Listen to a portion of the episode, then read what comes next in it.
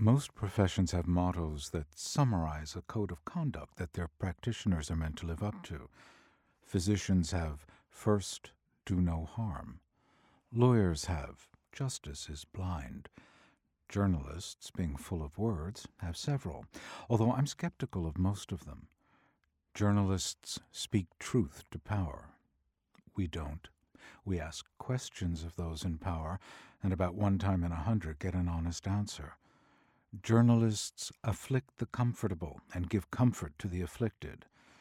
If we do that at all, we've been doing rather a poor job of it. Over my lifetime, the comfortable have become even more cosseted, and the afflicted are more than ever on the outside. This may explain why there are tens of millions of refugees on the move around the planet trying to find a better life. But one claim of my profession I do take seriously is journalism is the first rough draft of history. You may have heard the expression as well.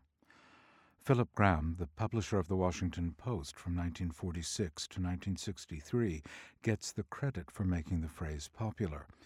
He probably borrowed it from a Post editorial writer. During World War Two, the paper occasionally used a variation of the phrase in its editorials. Journalism is the first draft of history. Not rough. Media critic Jack Schaefer has found sources that trace the origin of the phrase to the state newspaper in Columbia, South Carolina. The date, December fifth, nineteen oh five. It was in a syndicated column by William Fitch, advocating that reading a daily paper should be made part of the school curriculum. Fitch wrote, "The newspapers are making, morning after morning, the rough draft of history. Later the historian will come, take down the old files, and transform the crude but sincere and accurate annals of editors and reporters into history, into literature. The modern school must study the daily newspaper." I suppose it's too late to take Fitch's advice. If schools had made daily newspaper reading a requirement, perhaps more papers would have survived to be drafts of history. A few months ago, I was in Ripley, Ohio, a river town an hour or so east of Cincinnati. I was making a documentary about the upcoming presidential election. I stopped into the library, Civil War canon guarding the entrance, and spoke to the librarian about this and that. Either side of the heavy oak table where we were seated were bound copies, going back to the mid-nineteenth century, of the various newspapers that had thrived at one time or another in Ripley. Almost all of them are defunct now. Ripley is a lovely town, but a dying one, and the contemporary history of the place and its struggles, who will know it? Writing history is a grand claim for journalists to make, especially at a time when our work is denigrated and professionalism questioned. William Fitch has it about right in his choice of adjectives to describe why what we can do can be a foundation for history. Crude, but sincere and accurate. It's crude because there's never enough space, nor is there enough time to find all the right words to fully tell the story. It's sincere because you make an honest attempt to get the most important stuff before the reader or listener or viewer, and it's as accurate as you can make it because that's what distinguishes journalism from rumor-mongering. The striving to be as accurate as possible. And those who find their way to your reporting should know that perfect accuracy is hard to achieve. New facts emerge. Body counts rise and fall. Anyway, history in all its forms is what the first rough draft of history, F R D H podcast, is about. It's a logical, inevitable step for me. I have always been obsessed with history, but I did not become a journalist to write its first draft. I got into the news business because I had run out of options.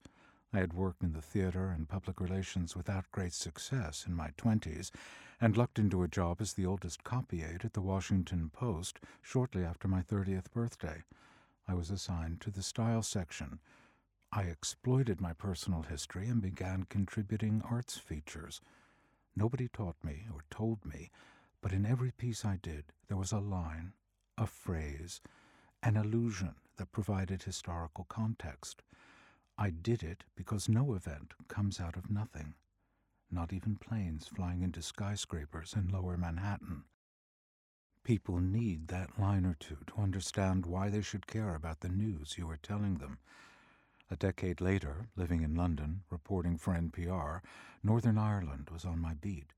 For several years, in early July, there were disturbances at Drumcree, a hamlet on the outskirts of Portadown, disturbances that threatened to wreck the peace process. How could listeners understand why this violence was happening in nineteen ninety-five, ninety-six, ninety-seven, unless they knew about how many Northern Irish Protestants died at the Battle of the Somme eighty years earlier, or why this same impasse was reached year after year? Most wars come out of disputed history. You're just writing a rough draft of the next chapter, and you can't do that without some reference to the history that has come before. The U S Army has a Center for Military History with an excellent searchable website. It grew out of a project called the Official Records of the Rebellion, set up in eighteen seventy-four to write a military history of the Civil War.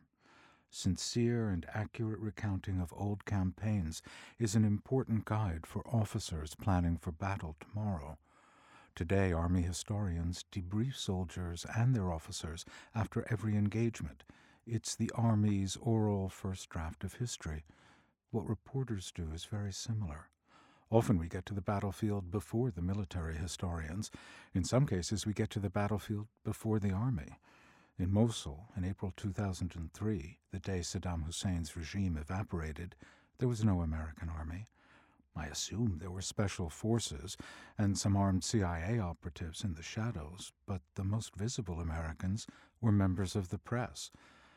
In a place where all government authority had collapsed, I had a brief glimpse of the raw material of history being forged into a new shape on the site of one of history's first civilizations. Along the walls of ancient Nineveh, people were wandering in a daze. No one knew what was happening or what would happen next. Released from history, unable to walk towards the future, and the liberators were nowhere to guide them. Then history happened to me. I was laid off. I was not alone. forty-five percent of editorial jobs at American newspapers have gone in the last quarter of a century. Foreman says these jobs are going, boys. And they ain't coming back. I wrote a book about an Iraqi man who became my brother during the war, a dissident who survived Saddam Hussein's torture chambers, only to be murdered in the anarchy that followed the dictator's overthrow. It was a history of modern Iraq as one man and his family lived it. I wrote a book about the history of Europe's Jews in the century and a half after they were let out of the ghetto during the French Revolution and Napoleonic conquests until the Nazis took power in nineteen thirty-three. I thought about Philip Graham's first rough draft often as I researched emancipation. I read newspaper reports of political debates in Paris in seventeen eighty-nine and the Revolution of eighteen forty-eight in Vienna. I needed to find out more about Marcel Proust's involvement with the Dreyfus Affair. Googling around, I came across an article from the New York Times in eighteen ninety-eight. Proust was a prominent, wealthy gay aesthete, enjoying the pleasures of fin de siècle Paris, not yet a writer. His life was galvanized by the Dreyfus Affair. He organized a petition to get a new trial for Alfred Dreyfus. Among those he got to sign was Anatole France, one of the country's most prominent novelists. This caught the attention of the New York Times correspondent, whose story ended, "Marcel Proust is probably the author Marcel Prévost, or he may be Doctor Achille A. Proust, the well-known professor of hygiene and commander of the Legion of Honor. There is no prominent Frenchman by the name of Marcel Proust." Crude, sincere, and accurate. I can imagine the desk editor in New York sending cables to the reporter in Paris asking, "Who the hell is Marcel Proust?"